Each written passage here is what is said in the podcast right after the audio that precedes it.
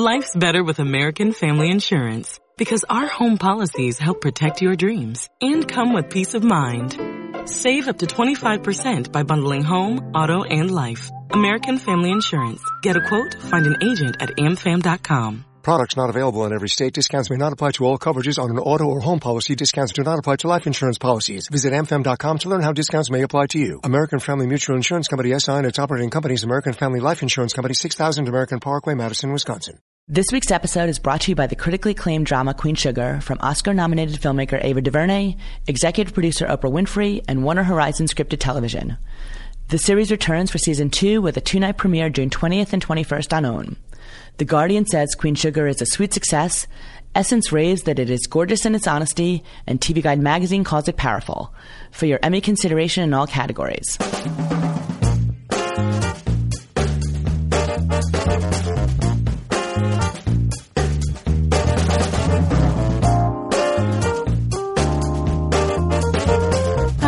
Welcome to Remote Controlled, Variety's TV podcast. I'm Deborah Birnbaum. Every week we'll bring you conversations with some of the best and brightest in television, working behind and in front of the camera. On today's episode, we're talking about the final season of The Leftovers with Damon Lindelof and Justin Theroux. Thanks for listening.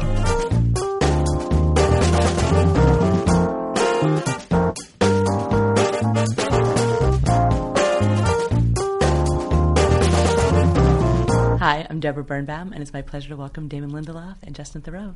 Hey, Hi. Hi guys, how you doing? good. How you doing? Good.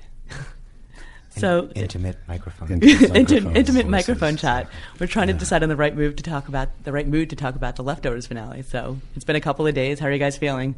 I feel very good. I feel very um, relieved to have it behind us. And, Damon, uh, how are you feeling? Yeah, I um the the the frequency that is that is basically placed upon you by others is it must be really bittersweet, but I'm not experiencing the bitter part. Like it's all it's all feeling really uh, complete and good and Yeah. healthy and happy. I was and melancholic yesterday. I, I mean, just because it, it it does feel like it was. There's lozenges the- for that for melancholy. Oh, good, good. I'll take that. It's a bad cough mix, mixed with a sense of existential despair. It's just a But yeah. sad baby. Nice, yeah.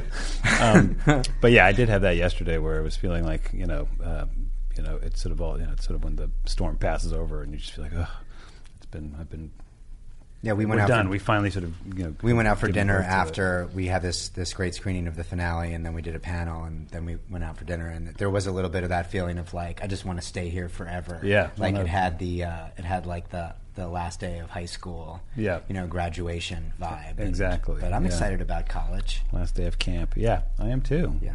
yeah. I think it's more just just knowing that we're not going to, you know, we all may work together at some point again, or we all may, um, uh, you know, we'll of course see each other again, but it just won't be in the capacity of this work environment. I'm retiring. Oh, Don't say it's, no, it's not true. I don't believe you for one second. But that's the new thing, isn't it? In, in, in, in Hollywood, where you basically you use the word retire instead of taking a break. So Soderbergh is like, "I'm retiring." Is like he retired and then he made like you know four seasons of The Knick Yeah, and yeah. Uh, three movies and then the Girlfriend Experience, and now he's ready to come out of retirement. Of course. So I mean it in the Soderberghian Yeah, retire. exactly. Yeah. Well, it's got to feel good to have a finale that was so well received. I don't think I've seen such rave reviews for a while. yes. It's nice. it's uncomfortable to talk about, and obviously a space that I'm not completely, entirely uh, familiar with. so- Enjoy it. It's well Yeah, yeah. deserved. I, uh, I, I, I definitely am enjoying it thoroughly.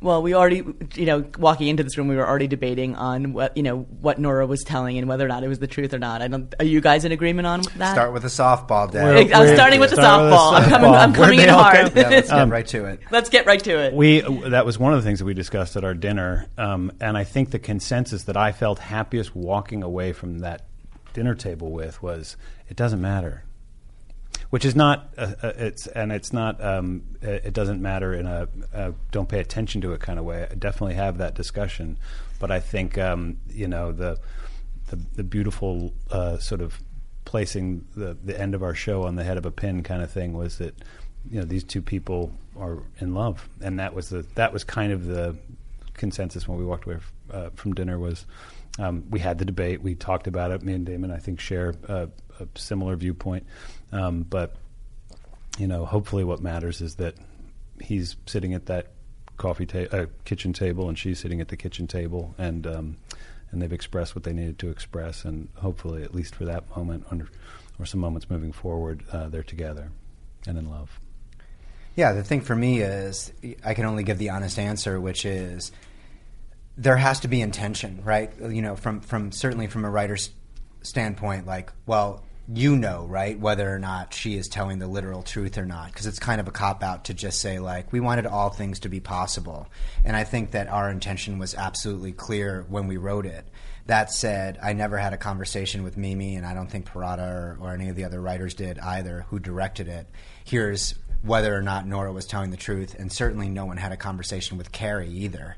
She read the script, and I was sort of like, "Any questions?" And she was like, "No. Is there anything you want to tell me?" And I was like, "No." And so then she interpreted it, and so standing there on the set that day when Carrie performed it for the first time, and then again in the editing room, I went through probably a similar process that the audience does. You know, which is, I think that it is actually critical that um, that you question it um, and then you get to decide which which way you want to come out the other side. But I think that there's a more interesting kind of meta narrative, like the conversation that we're having now, right? So take Perrotta wrote the book, and he does all the, the press for the book, and people ask him over and over again, but do you know where the departed people went? And, and Perrotta says that's not something that I'm interested in. I, I don't know, but I don't I, I don't think that that's besides the point. And then when I first met him, I said, I know what you told all the reporters, but that's not really true, is it? And he said, yeah, it is. And I said, if we make this television show, people are going to ask us over and over again whether or not we're going to reveal it, whether we know. Um, and uh, he said, "Well, just do the same thing." And I said, "It works slightly differently in this space." And he goes, "Well, we'll just when when the pilot, uh, you know, when the show starts, we'll just tell them that we're never going to answer it, and then they'll stop asking." And I said, "No, they won't. They'll ask us all the way to the end." And I'll, I, I kind of remember a story. Um, Tom Spezialy, who came on at the end of season one, asked uh, if I'd seen this um, this movie that we've talked about before, Picnic at Hanging Rock, and it's a fictional story. But at the beginning of the movie, this card comes up and says, you know, back in the you know the turn of the century, these girls disappeared, and it, and nobody ever found out what happened to them. And then the movie starts and and so you kind of know I'm about to watch this movie and it's never going to be resolved. They showed this movie at Cannes and it ended and everybody booed.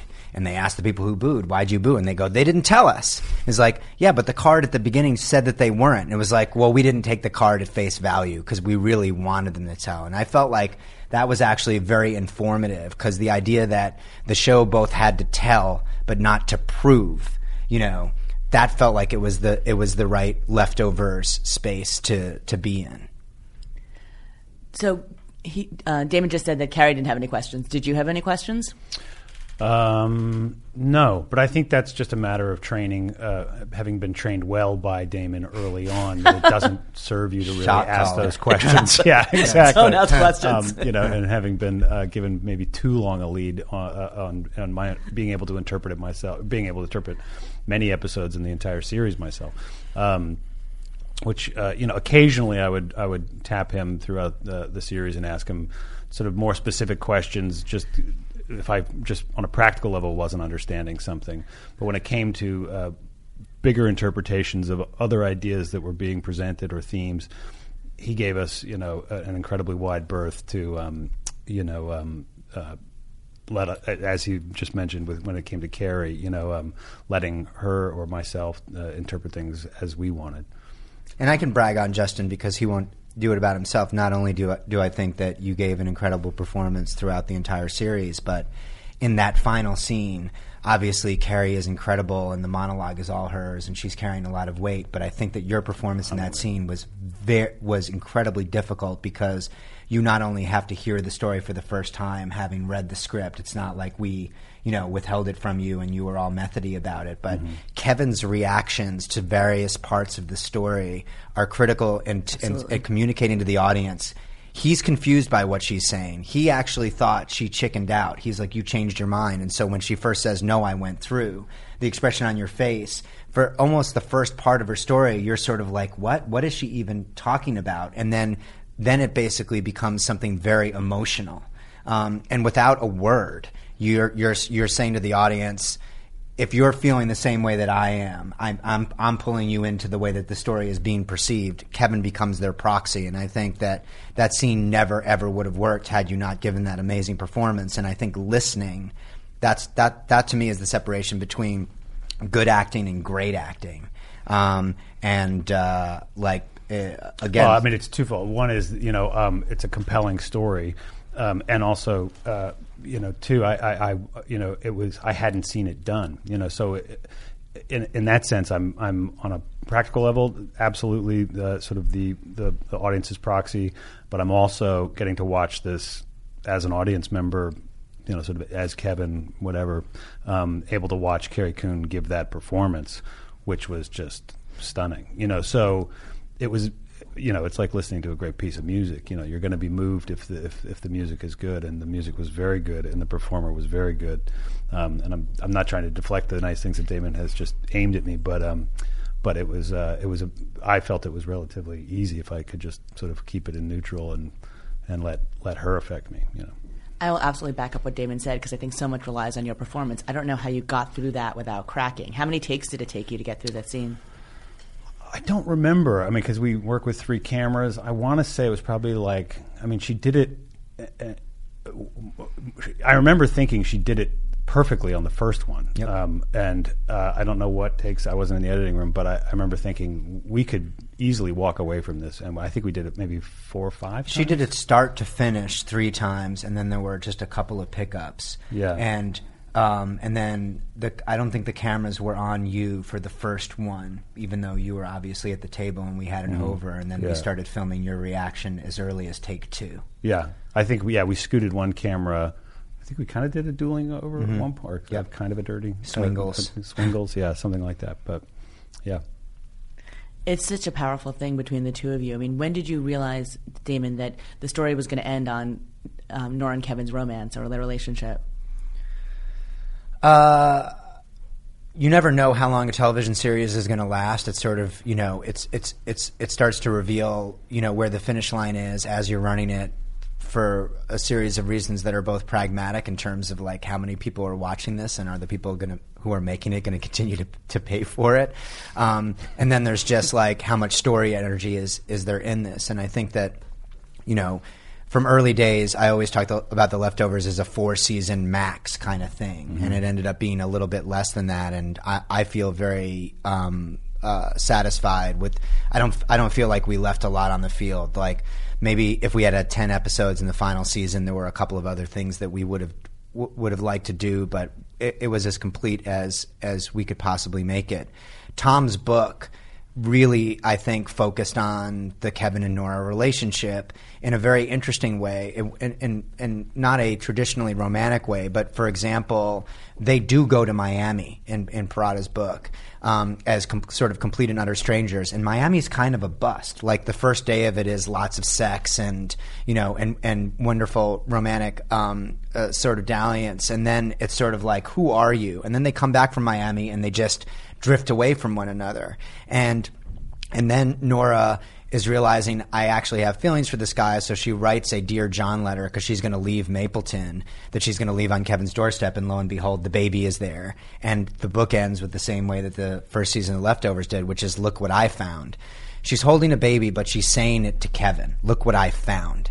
Um, this what you know what does the baby represent? Is she excited about the baby, or has she found some sort of uh, like sense? I always read it as uh, Kevin, you know, because it's counterpointed with this idea that she's admitted her love for him. So I, I saw the love story in, Tom, in Tom's text, and that was something that we very much wanted to chase. But until you actually watch the scene where Justin and Carrie see each other in the hallway for the first time. They're on the dais in the pilot as Nora is giving her speech. That's so hot. I mean, it's just like So romantic. Oh my god, We were chemi- crackling yeah, chemistry. It's just like get a get a room, you two. Know. Oh, if anything turns me on, it's talking about your Exactly. Kids take a being riot ill to and- break up this relationship. Right, exactly. Like, uh, but we didn't go that route. We just No. we, we we. But I do remember after Yeah. we shot that scene, you were sort of, you know, crackling with excitement. You were like, "That scene worked." I mean, you you had an expectation even that that early on because you were like, you know, at- a certain point, you know, where obviously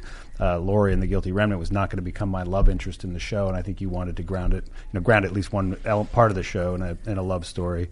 Um, and I remember you being uh, very giddy about the fact that that scene came off. Uh, that, that we had some chemistry, you know. Yeah, and there's a scene in Guest where, uh, which is c- totally told from Nora's point of view, and you see kind of what a mess she is. Yeah. Um, and you only have one scene in that episode when you basically knock on her door Yeah. and you ask her out, and you admit that you're a fucking mess, and uh, and she says yes, and it's sort of like, oh right, there's you know, she's now basically gotten her hug from Holy Wayne, and that's going to make her more available to this Yeah. invitation. But if we hadn't watched her go down that journey, so I think, look, I do think it's reductive to say that The Leftovers is a love story and it's only about Kevin and Nora, but their love story is representative of the of the of the search for human connection. And so the idea is basically saying if these two can be together, a- having gone through for Kevin incredible internal damage, more more the idea of he's broken on the inside, both literally and figuratively. Nora Nora's damage is actually sustained by external events. Yeah. Um, I think if the both characters had lost people in the departure, it wouldn't have worked. But Yeah. somehow you kind of look at and say that in the puzzle pieces, you know that this is the only way that they fit together. And I think that if the, if these two people can find a way to be okay and be together, look, I, when when we cut to black and the birds land, are Nora and Kevin is everything uh, you know? Are they is it happily ever after as close to the leftovers can be? I think that there's still going to be a struggle, but I will say they are more they are closer together in that moment than they ever have been. And the idea that they're both willing to be vulnerable, on, uh, you know, on a bedrock of sort of belief and anger. What I love, and again. I, I haven't had the opportunity to say these things to to Justin, and it's it's actually easier in front of other people with microphones because it's un- I feel it gets like a un- therapist. it gets it gets uncomfortable otherwise. But Let's his to his scene closet No one's listening, his it's scene his scene before Nora's monologue is the most romantic thing that a man says to a woman. It's sort of like you know, it's John Cusack holding the radio over his head, but he's cursing and yelling mm-hmm. and he's angry. But the things that he is saying are like basically i've been searching for you all this time and i haven't given up. It's a very romantic sentiment view through this very realistic emotional lens. And i think like that you know romance in the leftovers vernacular is messy. And that's why you know i i, I love ending on these two characters being together but to just say it's only about kevin and nora is to devalue the importance of all the other characters We're on the show the world of the show etc One of the other things we're, uh, that came out of that dinner, which we were, uh, you know, I hadn't really even thought of, was that there's not a lot of in the entire series, aside from that hallway scene and maybe asking her out on a date. There's not a lot of romantic scenes between them, and I kept going like, you know, what is the, you know, 'cause You had a little dance. Well, we we had a little dance, but we, well, I mean, in in the finale we did, but in in the in most of our scenes together, just sort of in the the everyday, as pedestrian as the leftovers can be, life of these two characters. It's you left the baby on the roof of the car. You know, like I'm handcuffing you to a bed. Um, I get that shot was in the chest. that was by pretty horse. hot though. Yeah, no um, that that one was pretty hot it was kind of, but I mean, it, it was- point being is that like Yeah. they were for long stretches of time sort of communicating through their mutual damage, which is not the healthiest way to Not build so a much. relationship. Which I thought was another sort of cle- not clever, a brilliant uh, piece of writing. Um, uh, you know, in that you know they, they did you know they sent us off obviously in different directions um, early on in the season, and then you know it was only you know, and she obviously had uh, the thing that she had to fill, which was you know, the, is she going to get inside this thing and try and see her family? Mine was you know, am I going to go get rid of the thing in my inner life that is is completely preventing me from. Uh, from from having any kind of hopeful, uh, not just romantic, but but uh, loving and lasting relationship with someone. Um, because in a way, he does have the end of the you know his you know he, he does go uh, back to Miracle or Jarden, um, and uh, has again the accoutrement of everything that represents family, except for this one huge hole in his heart, really, you know, which is Nora. people hold candles nora People, hold, it's one of my favorite lines that, in that script. we didn't make that up You didn't? Somebody else invented the candle. I think it was. I think it was Elton John. yeah, not, not candle entirely in You only, you only steal from the Yeah, best. exactly. Exactly. I mean, one of the most heartbreaking things is when he shows up at the door and then just flat out lies to her. How did you come up with that idea, and why did you decide to, co- to go in that direction? Uh, we had a problem in the um, in in the storytelling, which was i i if you take Kevin's story at face value at the end, and you and you have to, is basically he shows this he shows this photo to the nun. She recognizes Nora. And then he basically lies in wait until he finds out where she lives because we know that the nun doesn't tell, but he asks around or whatever. And then he actually sees her as he describes, I saw you. And he says, I, I didn't know what to do. And so in a traditional narrative, he just basically walks up to the door and pounds on it. And, and you get this, you get the scene that is way at the end, which is, oh my God, you've been alive all this time and you are in isolation and you never called me. And, you know, it's sort of, and how do you thread the needle of I've been looking for you all this time because I miss you, but also wow, there you are, and I have all these feelings of unresolved anger. And so um, we we were we were kicking this idea around, and we're like, the episode will just end if he just goes up to her right then.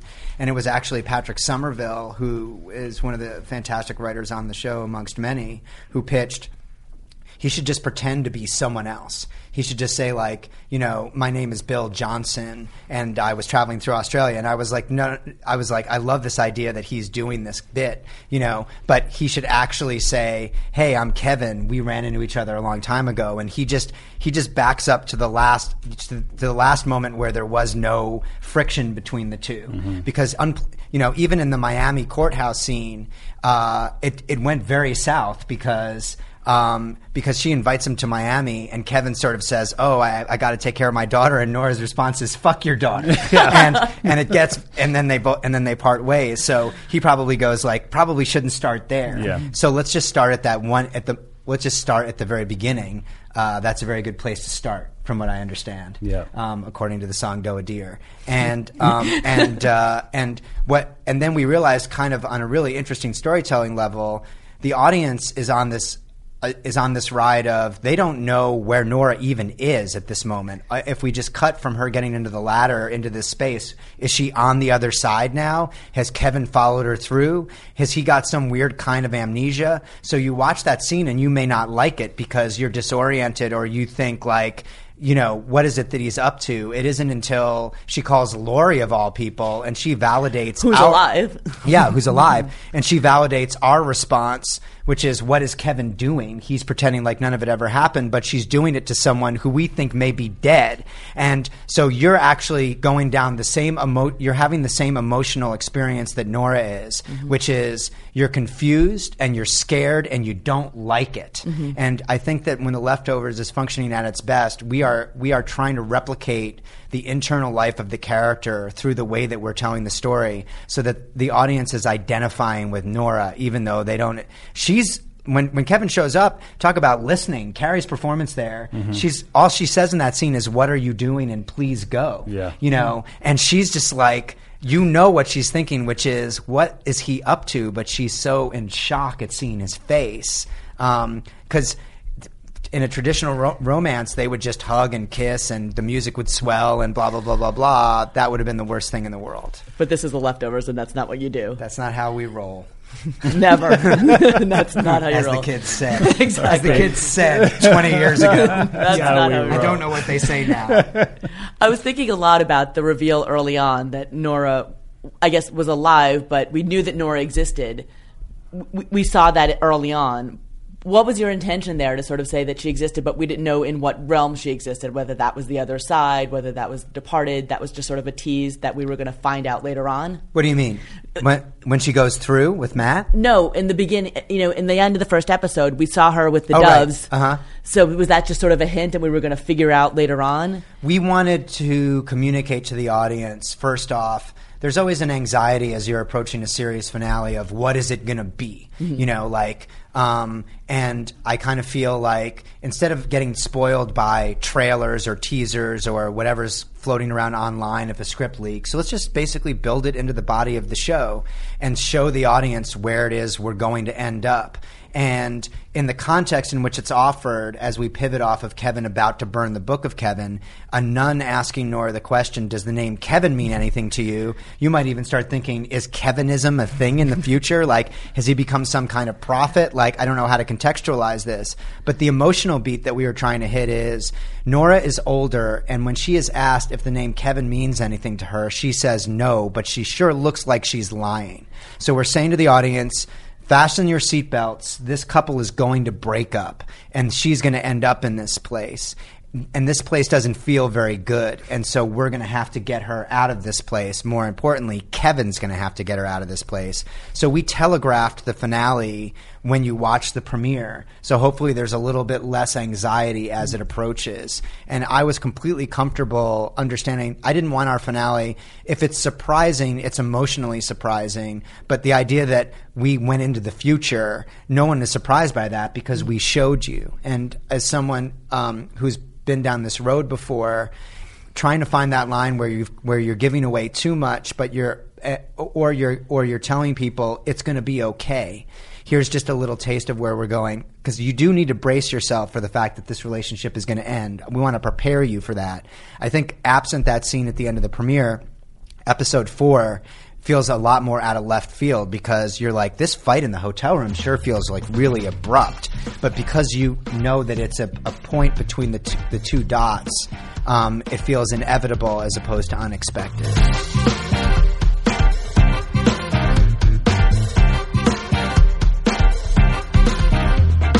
This week's episode is brought to you by the acclaimed Warner Brothers television comedy Trial and Error for NBC. Entertainment Weekly called the show a gift from the TV heavens, and the Los Angeles Times said it was solid and funny, impressively cast. Even Alexander Hamilton loves it. Hamilton creator Lin Manuel Miranda recently tweeted that he had just finished the incredible first season of Trial and Error and said, I know there is so much good TV right now, but damn, this is good. For your Emmy consideration in all categories.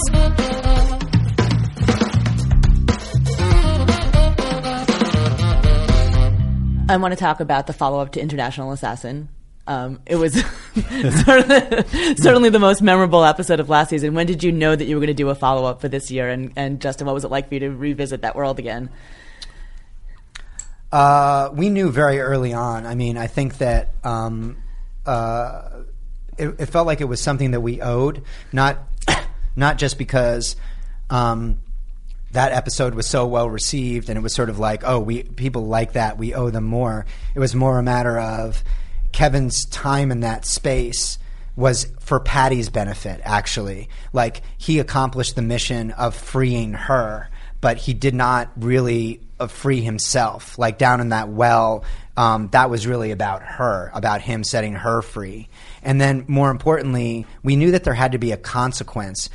If you die and you come back to life like that in, in all sort of popular fiction that you know the idea is like you owe something um, and so the idea that he needs to get back to that space largely, and I, I, think as he emotionally conveys to Laurie, like he felt incredibly alive there because Kevin is a character who's been somewhat rendered powerless by the world around him. He's in, in season one we first meet him and he's warning the mayor and the town. The guilty remnant is basically this this force of antagonism, and we shouldn't have Heroes Day, and they just run roughshod over him, and and he's reduced to hitting people with a stick. Um, he's trying to get Laurie to come out of the guilty remnant. He's unsuccessful in doing that. But in the wor- in this world, in the world of International Assassin, he's James fucking Bond. You know, he's Jason Bourne. Like, but he's still Kevin. He still have this has this interior emotional life. So the idea of like him, what what's it going to take to get him to go back there? A, he wants to go back, which is why he's putting a bag over his head, or he's engaging in what would otherwise be defined as suicidal behavior, jumping into potentially poisoned. Um, uh, water, etc. Um, so he doesn't fear going back there, but but he has to convince himself that he's going back for others. And so the entire season was basically sort of designing that Wizard of Oz construct where, you know, here's the lion wants courage, here's the scarecrow wants a brain, here's the Tin Woodsman wants a heart, except in this case it's a song from a, from an indigenous um, uh, uh, uh, shaman, and, or it's wear my kid's shoes, or it's I want you to give a message to Evie Murphy. Kevin doesn't have any more success than than Dorothy does because there is no man behind the curtain. He's just an asshole from Kansas. Nothing against Kansas, but the wizard's kind of a dick, yeah. you know. and um, and so and then and then he still has 10 minutes left in the episode to answer the question that Christopher Sunday puts to him that, which is then why are you here? And the answer is you're here to basically destroy this place so that you can't ever escape to it again because as long as you have one foot out the door you can never be as you know the last line of the series is here. Um, I mean, it's that wonderful bookend too, which you know both times that Kevin goes down there, he, you know, uh, is assumes Is it he- down? Well, Or up, up? or sideways, Sideways. or Where is it? Yeah. Zigzag. he says over Yeah, you over. know over there The over I like there. over Yeah, I like over there. Yeah. Um, over there, um, you know, he, he, you know, his mission is is clear both times, but it, it, it, both times he goes, you know, when he shoots Patty, the the, the president, you know, uh, he thinks, you know, all right, now I'm going back up or over or to the other side.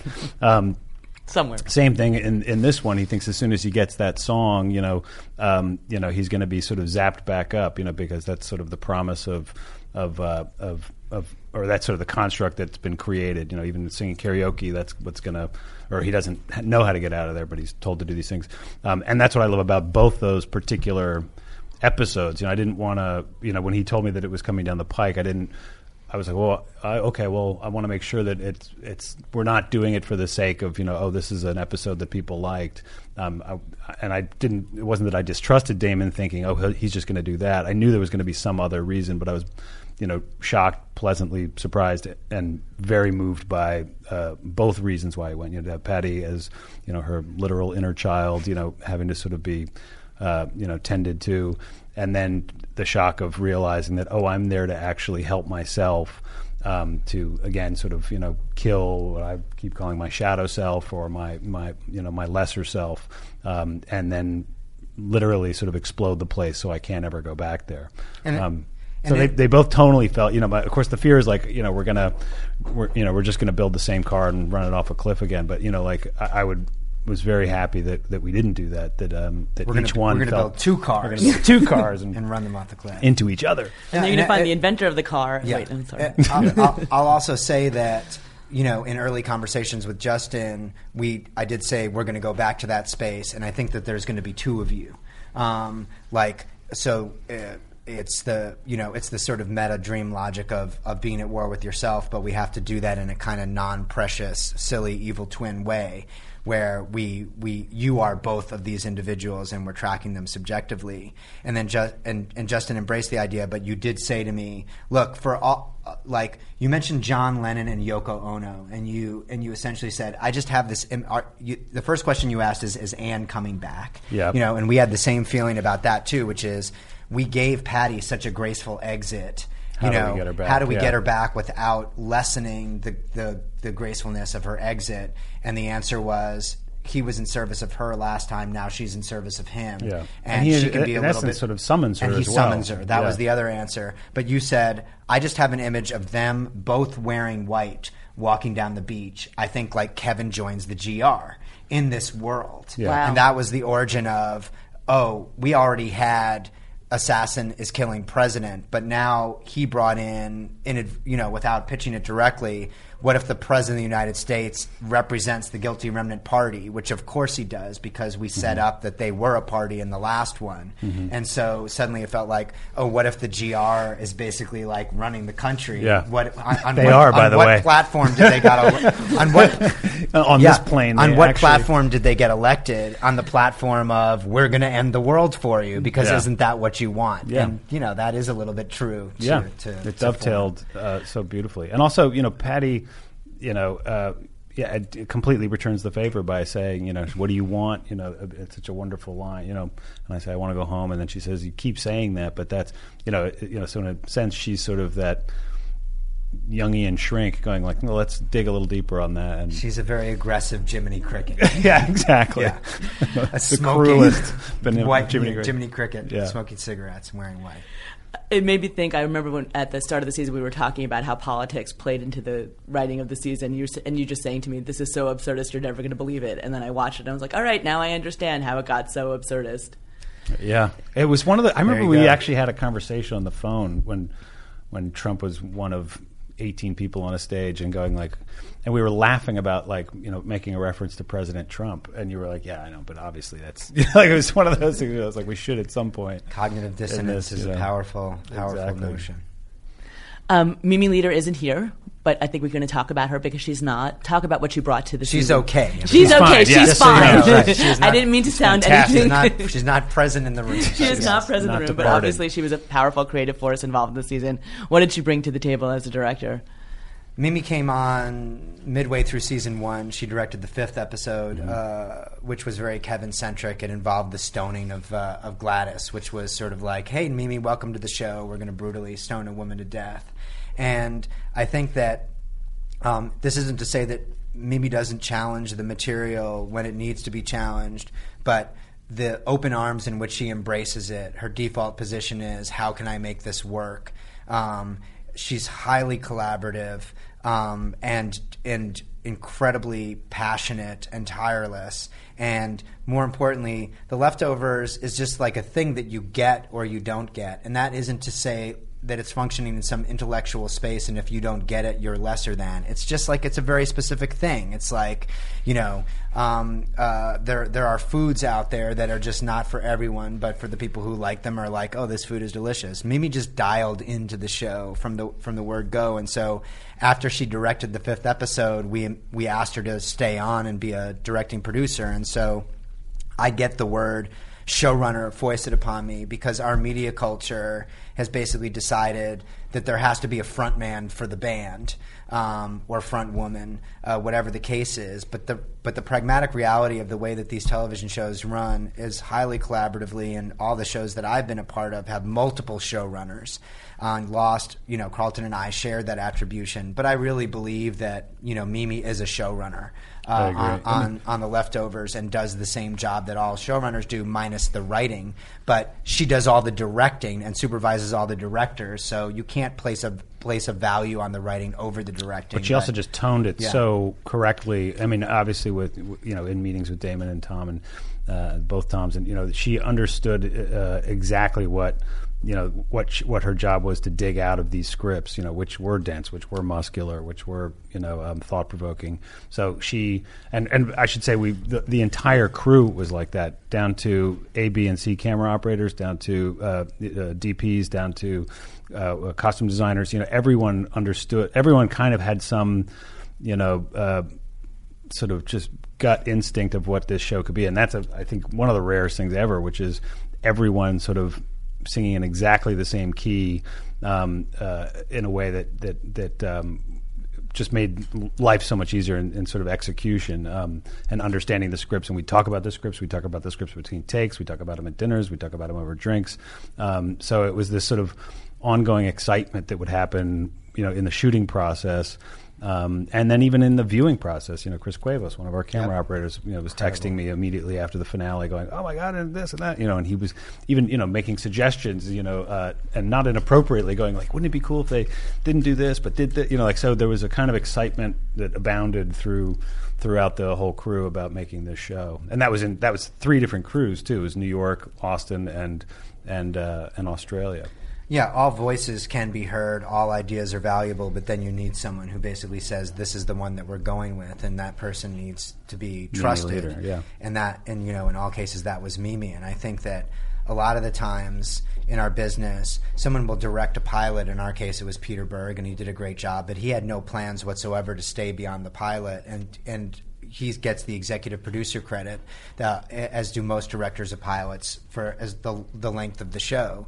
But Mimi was not only directing, but she was also producing. So at any given time, you know, she has to worry about the budget and hiring and firing people. And she's getting while she's directing her episode, she's approving wardrobe from the director who's going to be behind her's episode. So And she's I also just- not. I mean, not in a in a in a sort of parental way, but she, er, in, actually in a parental way, Yeah. she's sort of shepherding those directors.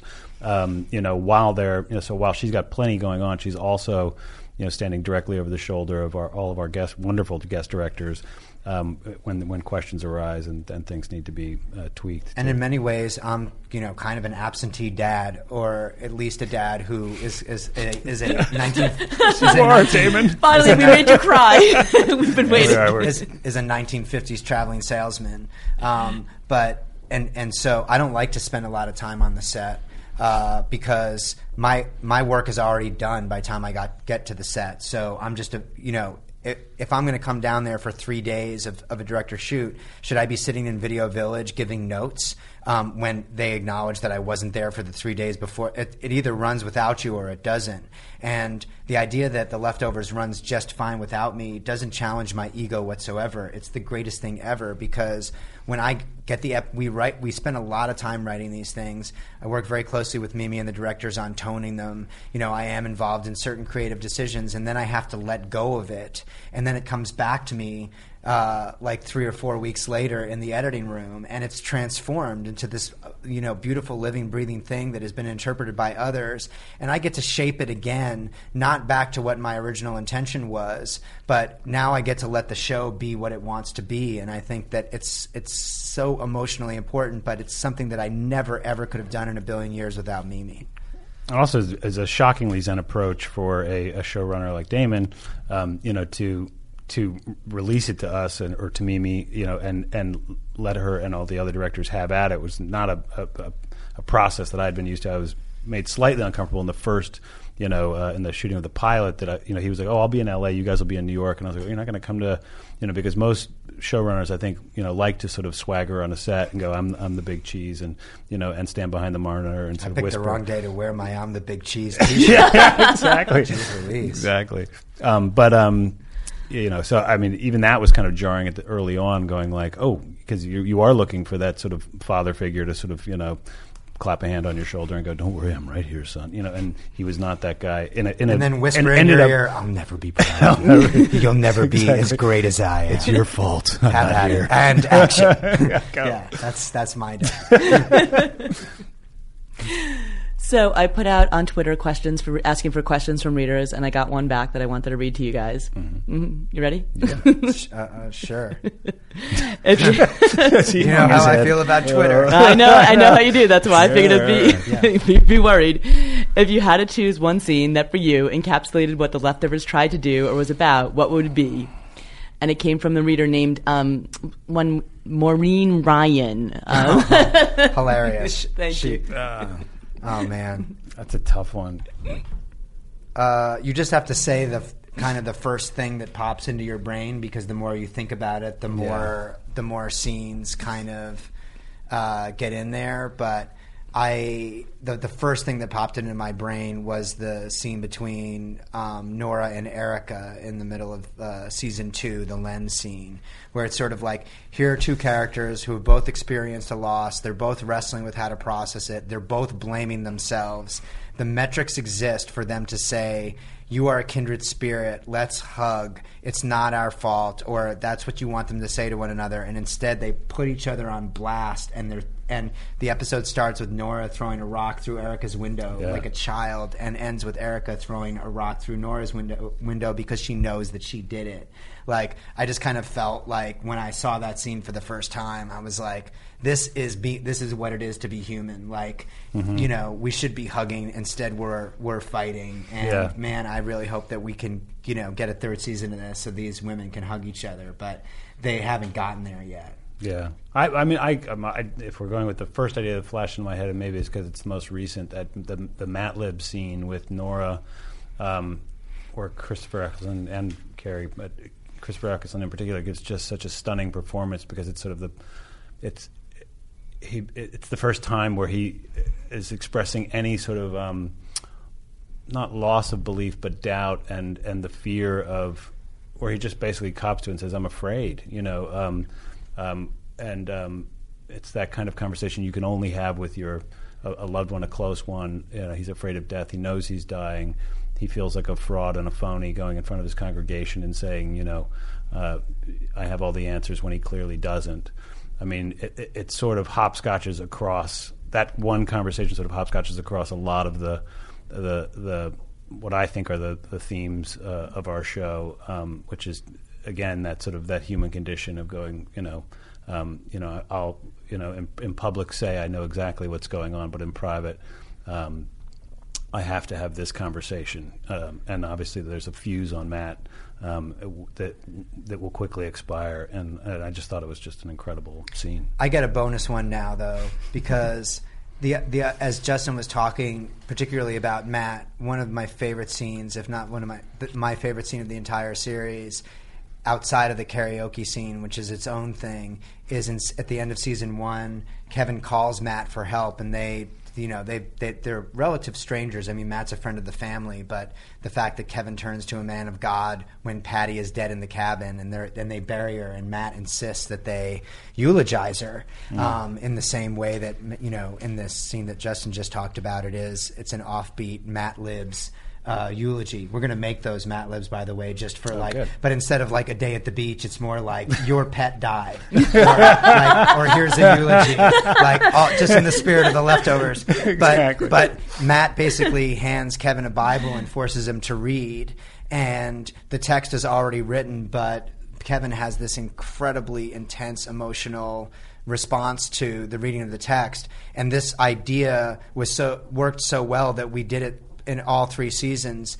The, the idea of forcing Kevin to read something someone else has written that's Homeward Bound in season two, and in season three, it's the romance novel. So the idea that he has to read a thing that he is like, this means nothing to me. It's a text that means nothing to me, but in the recitation of it, um, it suddenly becomes something. You know, again, And it's uh, usually- you know, I'll never say to you, this to you unless microphones are present, but it's just you know, it's just a tremendous performance in all three instances because you you make it your own. But again, it's that also that thing of you know Kevin never. He's not the most inwardly looking guy in that respect. You know, he's he's one of those guys that gets the outside forces are constantly batting him around, and he's just trying to keep his balance and, and avoid the vertigo of of everyone else's actions.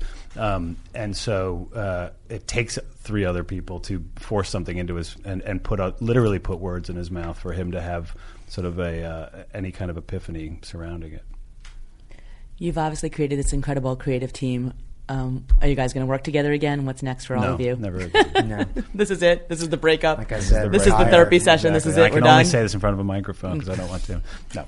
Um, look, I think it's it's one. Of course, if Damon ever called me, I'd, I would uh, I would I would I would jump and be excited. But I think eh, you know it's it's only fair uh, in all a lot of creative relationships to when someone's dug this and taken this deep a dive on material to. Uh, not do that thing where you go, uh, please, uh, uh, can we? Because I know we're not going to recreate this, um, and also I think it's unfair to to uh, at least even try and place a handcuff on someone and go, uh, you know, um, I'd really love to, uh, you know, because I think he deserves and has the right to go work with um, a ton of other people and uh, uh, people, you know, far afield from here. So you're passing on my I, perfect I, strangers that was just me reboot? passing, yeah, Yeah. exactly. No, I mean, I, I, I, I believe not not cornily so, but genuinely that you know that we are going to work together in in some permutation um, down the road. But I also feel like a period of time away from each other is critical because. I don't think that I'd be capable of writing a character for Justin or Carrie or Kevin Carroll or Regina King or any of the uh, Christopher Eccleston that that would be clean of the the characters that they portrayed on the leftovers until I see them do some other work. And I, I will say Carrie is phenomenal on Fargo, but it is almost impossible for me to watch Fargo and just let her performance be what it is because the space and. Uh, in which I worked with her was so recent. And so if I can't see her as Gloria Burgle, then how could I ever create another character for her? And so I feel like I'm looking forward to all these actors and you know what what movie is Mimi going to direct next that has nothing to do with me that will allow a more pure expression of their own art before we kind and then for me to go and do something entirely different and cycle back. It was really important to me that none of the actors from Lost um, uh, appear on the leftovers because you know that it, it is almost in a way breaking the the fourth wall of saying like you know if Matthew Fox just plays a character on the leftovers, what's the meaning of that? You know, there was I at, at one point when Nick and I were writing International Assassin One, and Kevin is in pursuit of the guy carrying the balloons, presumably to Mary Jamison's room. I was like, what if he just walks by a room and like Matthew Fox is sitting in there crying? like, and I was like, that would be the worst thing ever imaginable in a thousand years because it's you're winking at the audience. It's why I would never want to do a cameo in my own show because Well, it takes you you out. Well, I may I may have been I a may have koala been the koala bear that Kevin asked for directions to the Melbourne Library, but, But we he will neither- never we confirm. neither You'll never confirm confirm. Yeah. nor deny it. You heard it Anything's here first. Anything's possible. Anything's possible. But you know, I But had, you would- if it were me, I would have had to go method and then get chlamydia and Exactly. be very aggressive. This is- Exactly. we've talked Although about I will say koalas this, and you get chlamydia very before. No, what? Tell you- me. you Koala just- bears, like fifty percent of the No, koala. I think the, the numbers are even higher. Oh, it's an of- epidemic Yeah, now. it's an epidemic. Let's just say seventy percent of the koala Let's population. say ninety nine percent. Yeah, Um, and then the podcast took a turn. If you Yeah. run into a koala bear, the chances are good that it has chlamydia. It has so chlamydia. do not have sex with it Yep. under any circumstances, or let it bite you or scratch you. And they're mean. You know, Public service message. Yeah. Thank you. Well, on that note, I don't even know On what to say. chlamydia. Yeah, thank you. Right, exactly. Hashtag for your consideration. For your consideration. Hashtag chlamydia. so yes, Yeah. Mo, chlamydia. Right, exactly. The more That's you know. Yeah, Exactly. Let's get that Google search for the leftovers koala chlamydia. Exactly. Rocking and rolling. Exactly. Come on, least Twitter. We let's believe get the in domain name. Well, thank you guys. It's been a pleasure, and congratulations again on a great finale. The pleasure's Thank you. all ours. Thank Thanks you very much.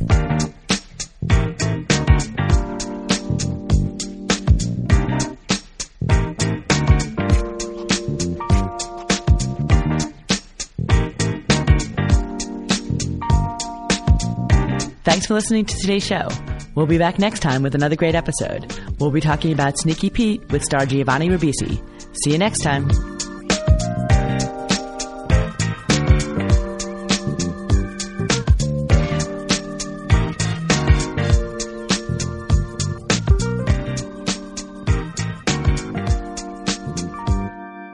This week's episode is brought to you by the acclaimed hit comedy The Big Bang Theory from Warner Brothers Television for CBS. Entertainment Weekly gives Big Bang an A+. plus. TV Guide magazine calls it classy and hilarious. Glamour says, How has this show not won an Emmy in 10 seasons is beyond me. And USA Today asks, Do the people who say there aren't any funny sitcoms anymore watch Big Bang? For your Emmy consideration in all categories. With the Lucky Land slots, you can get lucky just about anywhere. This is your captain speaking. Uh, we've got clear runway and the weather's fine, but we're just going to circle up here a while and uh, get lucky. No, no, nothing like that. It's just these cash prizes add up quick. So I suggest you sit back, keep your tray table upright, and start getting lucky. Play for free at LuckyLandSlots.com. Are you feeling lucky? No purchase necessary. Void where prohibited by law. 18 plus terms and conditions apply. See website for details.